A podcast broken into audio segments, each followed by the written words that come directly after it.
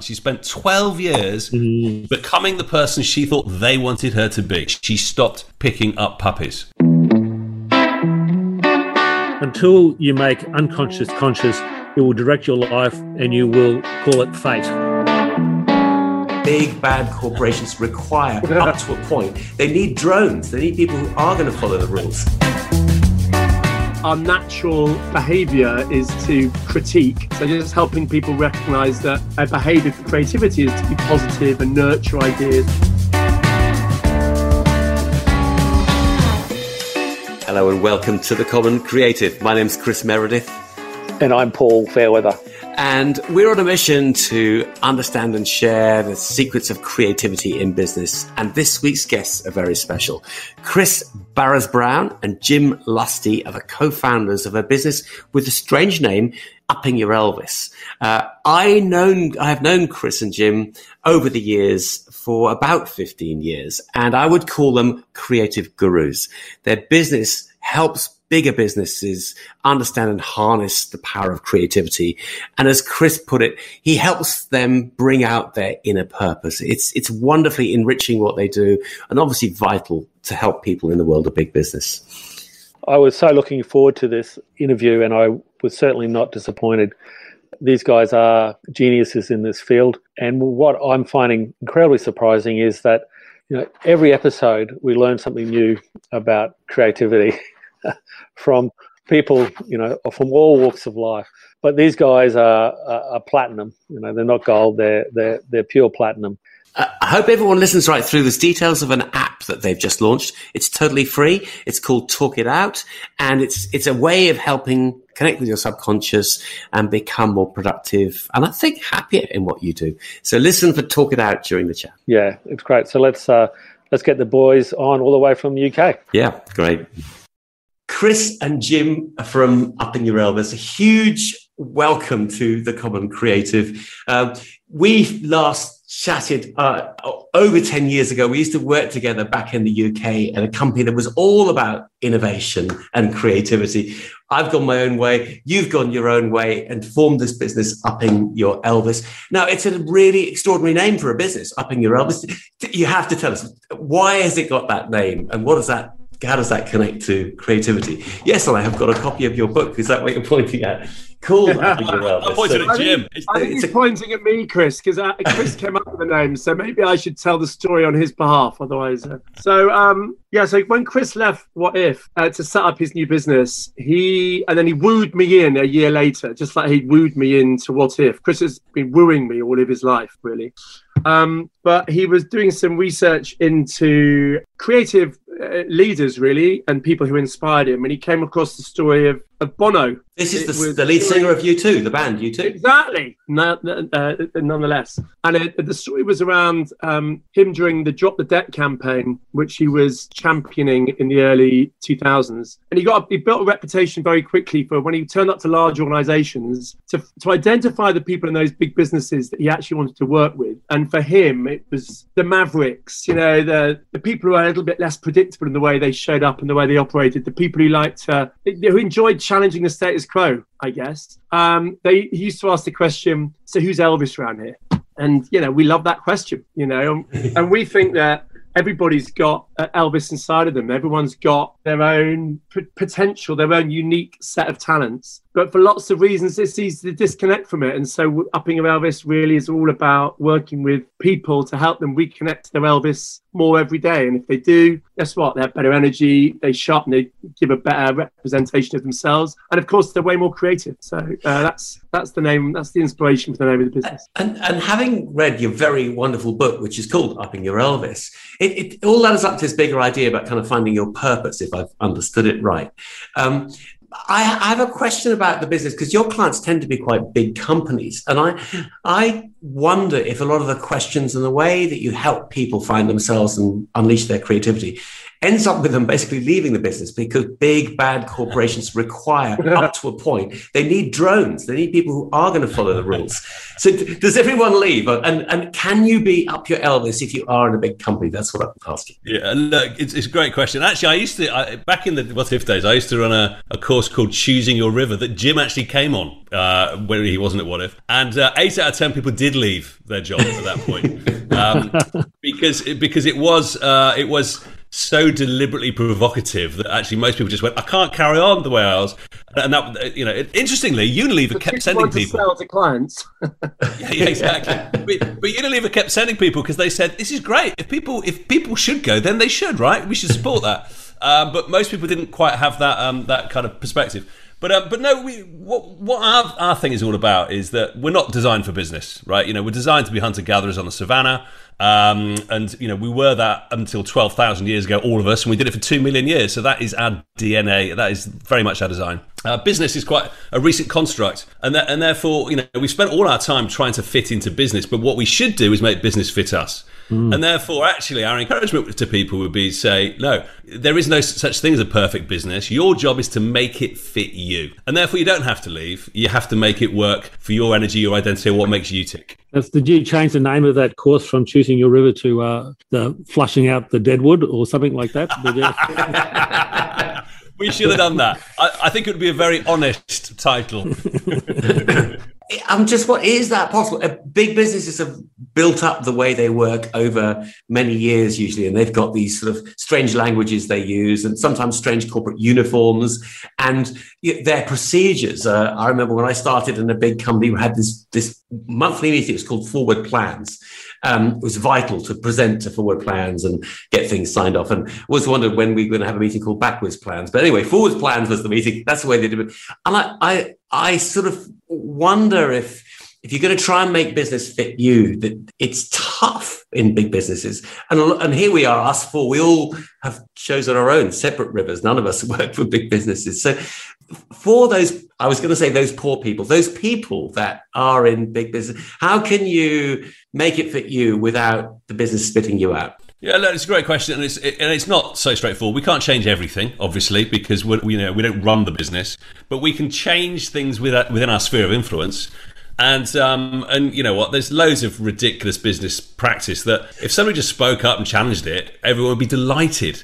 So so I think it's incumbent upon all of us within organisations to be able to say, well, look, what can we change up here? What can we shift? What can we do that makes it more human, more energetic, more creative? And and and, and actually, if we wait for somebody to do it, it ain't going to happen. I'll tell you that much. Yeah. Um, Yes. So so it's our job, right? And, and actually, I, I, you, say, you say big business. I think a lot of our clients that are big businesses are getting much better at it than they have been. And all the all our clients, all our the leaders that work with us, you know, and we're not to everyone's taste. You know, upping your Elvis. You know, where we fit, we work, and where we don't, we don't. And so I guess you know the, the type of business I'm talking about, the big businesses, the ones maybe slightly more open-minded uh, to all of this. They're doing everything that they possibly can to fight against the machine, to create the environments, to keep people who are more creative, who are more entrepreneurial, and who want to sort of break the system from the inside. So you know, they're desperate to make that happen, and actually, that they're getting better and better at it by creating more flexibility and empowering more people to be more themselves at work. But it's still tricky because you know when it gets to a certain size, you know you need structure and process as well, and that that can inhibit a lot of people. And I was going to say, one of the things that really has helped us is that although we do big, broad change programs for massive companies, we, we don't do it one size fits all. We do it through individual teams. And and the reason being is, you know, you might join, you know, a Nike, but you will stay for your team. And therefore, if you can work on that team level and you can make sure that the behavioral standards are embedded there that are appropriate to what they do in their unique context, then you make shifts happen. But, you know, don't think of a business being homogenous because they're not. Yeah, I think that's yeah. and that's sort of been a revelation of ours in the last couple of years, Christopher, isn't it? Because people Yeah. talk about culture and creating a creative culture, and it's just it is meaningless because in a large organization, you'll talk to five people in that business. They all have a very different take on the culture based on the team that they are part of and the culture of that team. And so suddenly, working and working on a big business becomes much easier because you just focus on on the team and that dynamic, and then suddenly you can start to do some exciting work. Just, just sort of on that, and, and the team in your book, you, you make this. You know, I, I really love the way it's set out. That you say, Here, here's the way we designed, and here's the reality of our present day. Uh, and it's been a couple of months since I read it. But do you do a thing about, you know, here we were as a tribe on, you know, on the savannah, and here we are as a team sitting around the boardroom table? Do, do you, have you got a part like that, or what? What is your sort of take on that? You know, how do they turn up around the boardroom table? You know, thinking that you know they were designed to be on the savannah.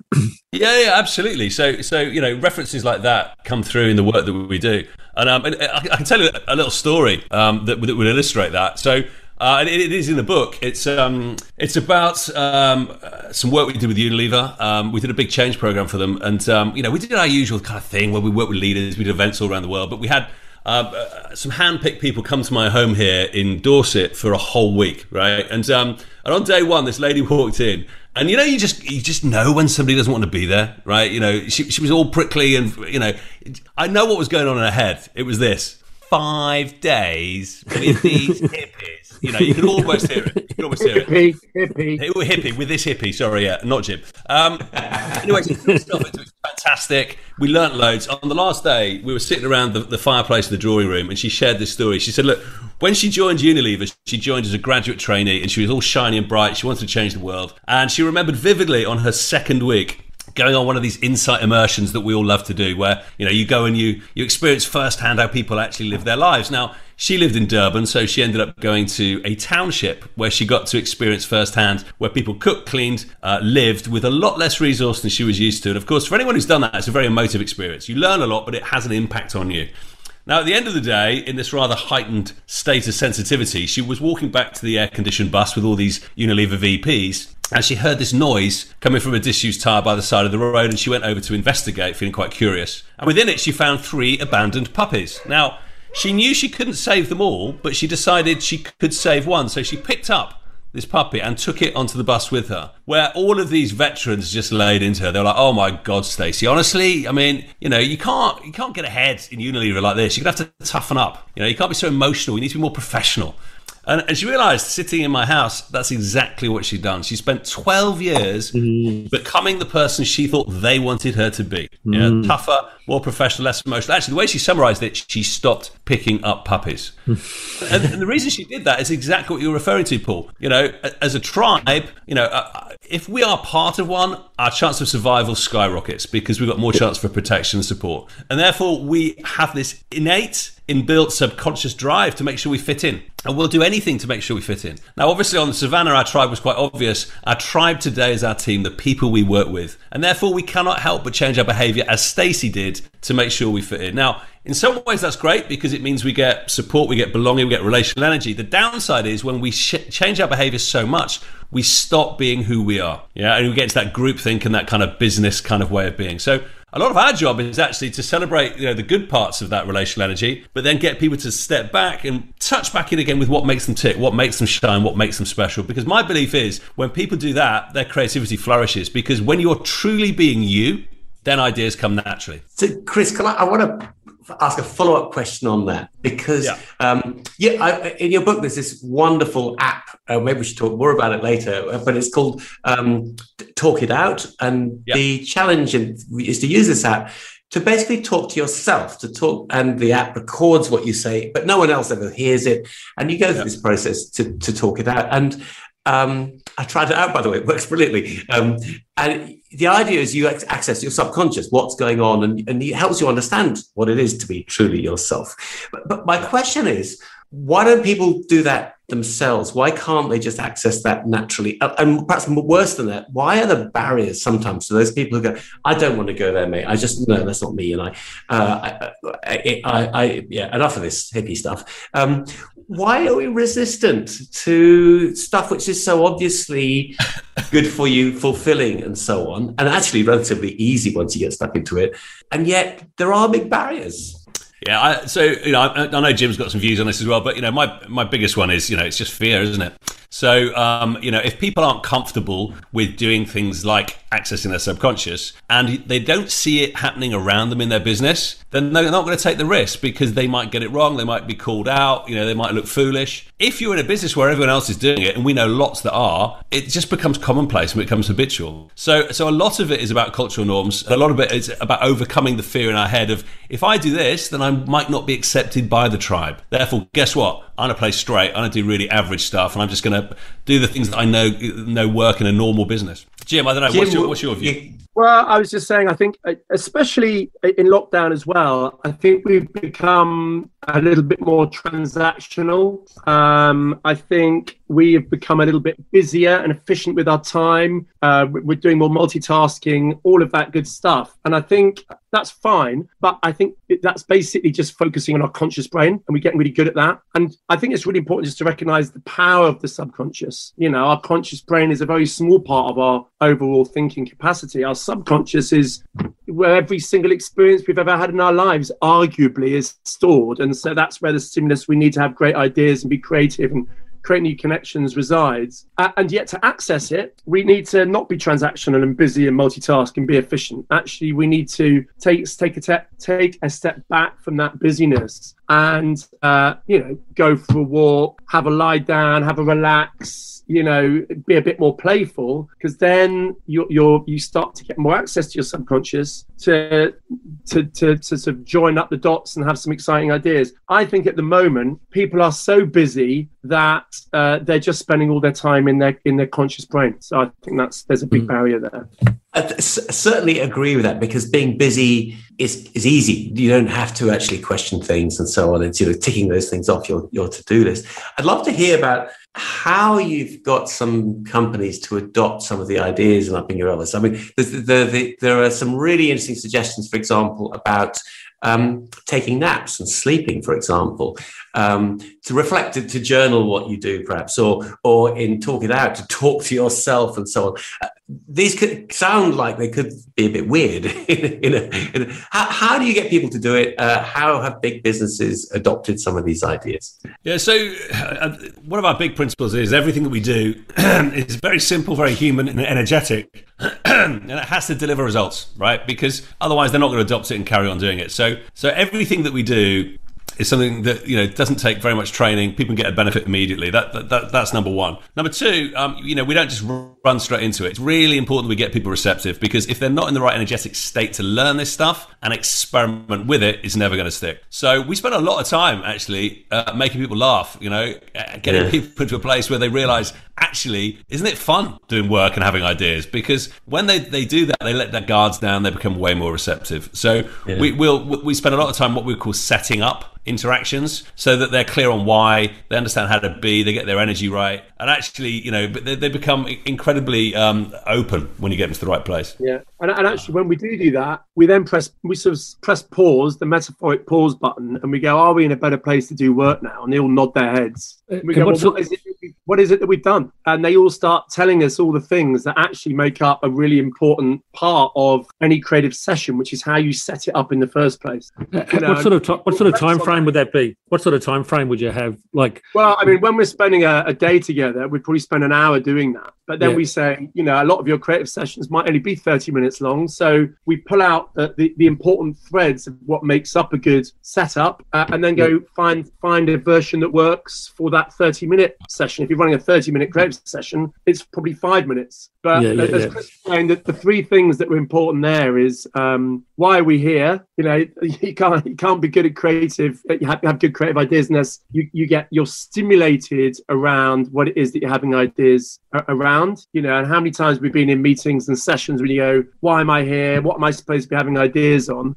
So the more clarity on why, the more focused people will be, and the more useful they'll be. Um, how you want them to be So, uh, you know, our natural uh, uh, uh, behavior is to critique and um, pick holes in things. So, just helping people recognize that a behavior for creativity is to be positive and nurture ideas, whatever the language is that works for you, have some playfulness. And then the last bit, which is probably the, the, uh, at the heart of everything, is energy, you know, because if you have the right energy, and that will vary for all of us, it will mean that creativity, you know, just becomes more effortless. And so, doing stuff unapologetically at the start of a session to ensure that the energy is good, I think it's really important. And that can be physical, getting people to stand up, move around. It can just be getting people to speak a little bit before you get into the session, means that there's just a bit more mojo, a bit more connection going on, so that when you press the accelerator and you start asking people for ideas, guess what? They, they come more mm. readily. And so that's what we call setup. It sounds very simple, but actually, if you have a discipline of doing that, actually at the start of every single meeting, not just creative meetings, getting clarity on the why, the B, and the energy, it pays back massively. And, and I think a lot of the time, people, especially again on Zoom and on Teams and in the virtual world we live in, get straight into the detail too quickly and they forget all that stuff, you know, creating the conditions uh, that we all need so that we can be ourselves and express what's going on in our heads. I, I, we're on Zoom here, uh, listeners, and um, Chris and Jim are coming in from from England, uh, and they're in different uh, parts of the country over there in the UK, but they're both wearing stripy shirts. So I was wondering whether is that one of the ways you get people laughing when you both turn up, uh, sort of dressing the same. Uh, to be honest, they laugh at us anyway. To be honest. but you, we're going to do it now. This is a new strategy. yeah, exactly.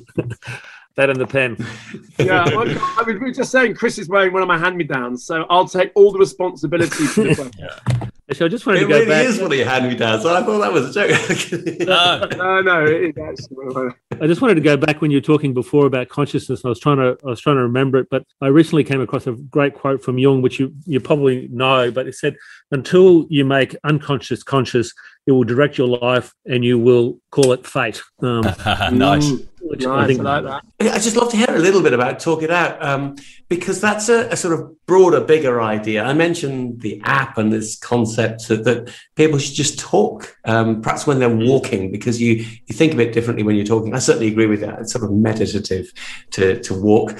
Tell us more about the app. What kind of people are using it? How's it how's it been going? Well, yeah. Well, I, I, think this could be the focus of our challenge for you, actually. Talk it out because there's there's some ways you can use it. Are pretty cool. So, um, so talk it out helps people get their head straight, and and, and the reason this is important is, as Jim mentioned earlier, you know, around ninety five percent of our thinking is subconscious, and therefore most people don't really know, you know, what they should be focusing on today, how to use their talents, wh- why they feel the way they do, why they're having a good day versus a bad um, or indeed know how to tap into their creative genius because it's all underneath their layer of consciousness. So, what Talk It Out does in a very simple way is it helps you access that. A bit like releasing a cork from a bottle of champagne. Yeah, so so that the, the, the kind of the conscious story comes out, so that other stuff can bubble up from the subconscious. And, um, and, it, and it works, as you say, on a very simple principle. You go for a walk and you talk. And we used to teach this where we used to get people to do it in pairs and they'd listen to each other. Um, and, and, it worked really well. But we realised that actually um, this could benefit millions of people, uh, not just through productivity and creativity, but it's incredibly good for well-being. So we built an app. We borrowed a load of money. Uh, actually, it officially launches this week. Um, oh. and, and, actually, we, we've been doing a lot of testing on it recently to see what, what difference it makes. So at the moment in the UK, we're just testing it with the National Health Service, uh, frontline uh, workers, and Unilever are doing are actually conducting the research for us because they've identified Talk It Out as a cause they want to support. And uh, the first cut data is amazing. I mean, basically, you know, people being able to, on a daily basis, wrestle problems more productively have doubled uh, in, in 10 days. Uh, people, you know, their anxiety has gone down, their happiness has doubled, uh, their, uh, their enthusiasm about the future has doubled in 10 days. So it's good for their well being as well as productivity. We also know that if you do talk it out in a particular way for 10 days, and I'll explain how in a second, your, your chance of creating a positive impact every day goes up tenfold. Tenfold. Mm. Get out of it. It's true.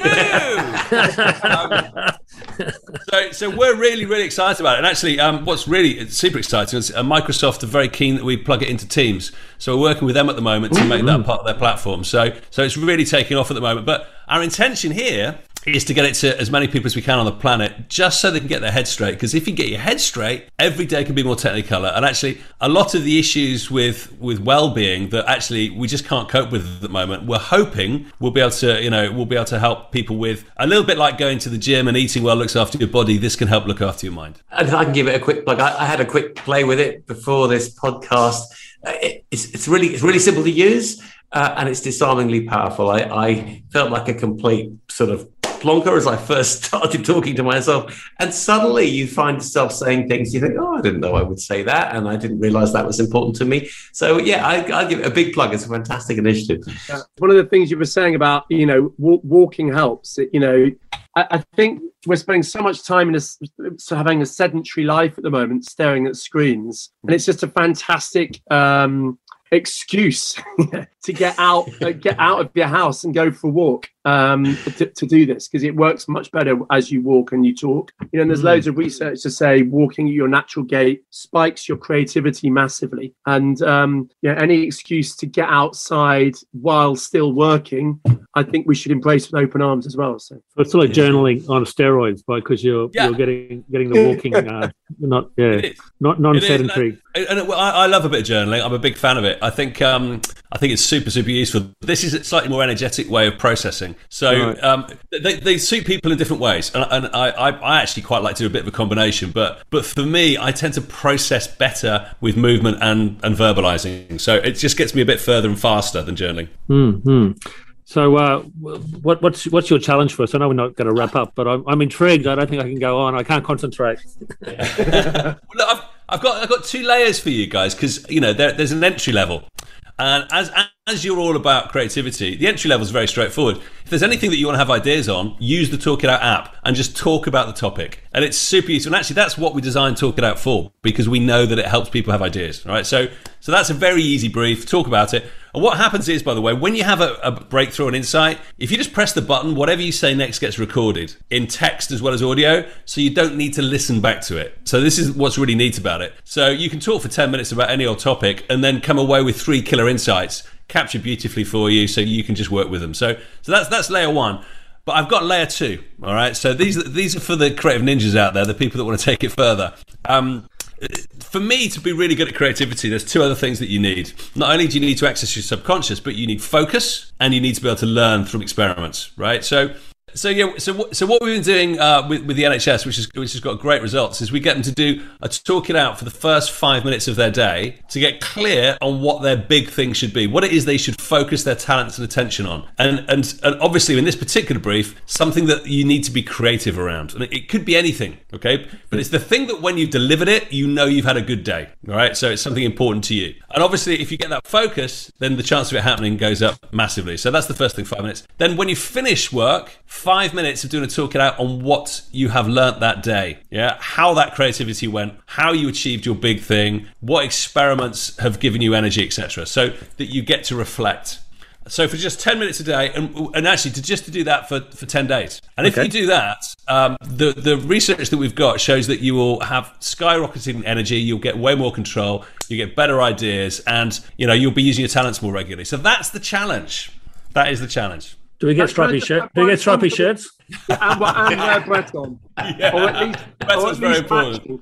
uh, well, just to make to, there is a discipline to it, which I just want to make sure that you adhere to during the challenge. Which is, Chris says, talk for five minutes in the morning about what your big thing is. Um, if you're clear on your big thing, this isn't sort of speaking for thirty seconds and going, "I've got my big thing." Is clear. It's about making sure you talk for the full five minutes, which will obviously mean that you'll you'll talk some sense. Then you'll get a little bit lost. You've just got to keep going. So talk for the whole of those five minutes because often what you first say will be very different to what you end up saying after five minutes. Yeah, and be comfortable with a few silences and a few pauses. But the discipline is talk for a whole five minutes at the start and at the end because you know you're more likely to be accessing your subconscious towards the end of that five minute rant than you are at the beginning. Right. So just in just in terms of that, so the app records the whole five minutes, does it? But if you hit the button, it'll, so you can sort of oh, I got an idea, hit the button, it'll record that and and and give you a, a text on it. But it does save the whole five minutes if you wanted to. Yeah.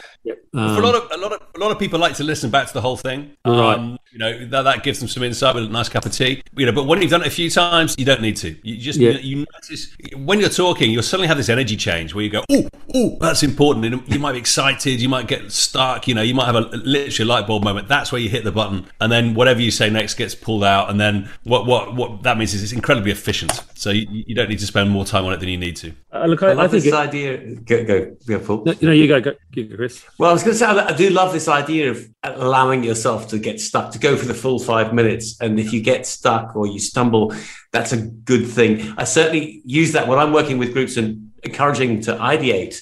It's that moment when they stop, you know, you're going to get something great after it because everything before that's been stuff they already knew, they was ready to go. And they're going to have to dig digger, deeper after they've stopped and got sweaty and felt a bit embarrassed. So uh, doing it to yourself makes perfect sense too, is to, to allow yourself to struggle with a problem and look at different ways of expressing it. Absolutely. And We've done a load of work with um, a, a really big client. We've just done a change program for 22,000 people. As part of that, we've been helping them connect their personal purpose with the company purpose. And we got them to do it for 20 minutes, right? Because that's a big topic, right? And you need to you need to really explore it. And invariably, around you know 12, 13, 14 minutes, people get completely stuck and they they go quiet. What they come back with after that is absolute gold. So having enough time to get a little bit lost is vital. Yeah, and I'm, one of the one of, when we are um, doing some of our deeper work around creative facilitation, you know, one of the big things we always remind facilitators is to enjoy the silence because I think a lot of the time when you're facilitating groups, you feel as though the onus is on you to uh, do all the talking. And actually, be- the best facilitators shut up. And um, and when it's sort of a paradox in a way because you know that, that whole thing about you know talking is about you know being self-conscious uh, and so you know we try to get into the subconscious by being self-conscious when we first start talking and then get over that you know to, to go deeper You know, you do go through your conscious story, and we've got a conscious story about everything, right? So you've got to tell Yeah, yeah. that first before Yeah, yeah, yeah. you go into the subconscious. And it, it Yeah. is a weird feeling because most of us get paid to sound smart, right? What you say doesn't have to be smart or indeed true, you know, because actually, if you're really unfiltered, you're just got to say anything that comes into your head. And that takes just a, little bit of practice, a bit like journaling. I think when you start journaling, it takes a little bit to get into a flow. It's the same with this. Yeah yeah If anyone's listening and feeling very skeptical about this idea of effectively talking to yourself, I have heard that one of the reasons people have such great relationships with their hairdressers is that they're sitting looking in the mirror. They're not actually talking to their hairdressers at all. They're actually talking to themselves. So maybe you, if you're if you're feeling suspicious about this, you're already an expert in talking to yourself. If you've got a great relationship with your hairdresser. yeah, nice. well, we talk to ourselves all the time. It's just we don't verbalize it, you know. that, that- that is i think that is, that is the essence of it that is the essence of it isn't it that is the Yeah, essence we've all got voices in our head, and if you're there going, "I don't have a voice in my head," you know, that's the voice. Interesting that, that uh, the voices in heads are so often negative voices, and if you allow them out, maybe you can sort of take control of them and so on. It's, it's I, I, I find it, I don't know what the word is, frustrating when you hear people expressing something negative about themselves, and, and you sort of think to yourself, other people might do that for you, but don't do it to yourself. You know, you have to find a way of being positive about yourself. Uh, Listen, uh, we, we challenged you if, if you had a quote for us. It's a great way of us kind of trying to distill the essence of, of your message to the world on creativity and you know uh, finding your purpose. Um, is there something you want to share? What what what quotes have you got? What gems have you got to share with us? Uh, well, one of my favourite ones is the one that was reputed to be written on the blackboard of Einstein, which just summarises business for me. Which is, you know, what counts often can't be counted, and what is counted often can't that doesn't count. And I think that business is, is trying to make everything so scientific um, over the years, and it's all about data and proof. And actually, the magic lies in the people for me. And you know, you can't count love, but that makes a big impact on the planet. Um, and therefore, all our work is about those intangibles, the, the bits of magic, the energy, the way that people show up that actually makes the difference between amazing work and amazing people with real meaning and just showing up for a paycheck. And, you know, that's that's a massive differential for me. Lovely, lovely. Jim, do you want to add to that? Have you got a quote Oh, to write? man, I always like I always like to quote Gandhi when it comes to um, creating the conditions for creativity.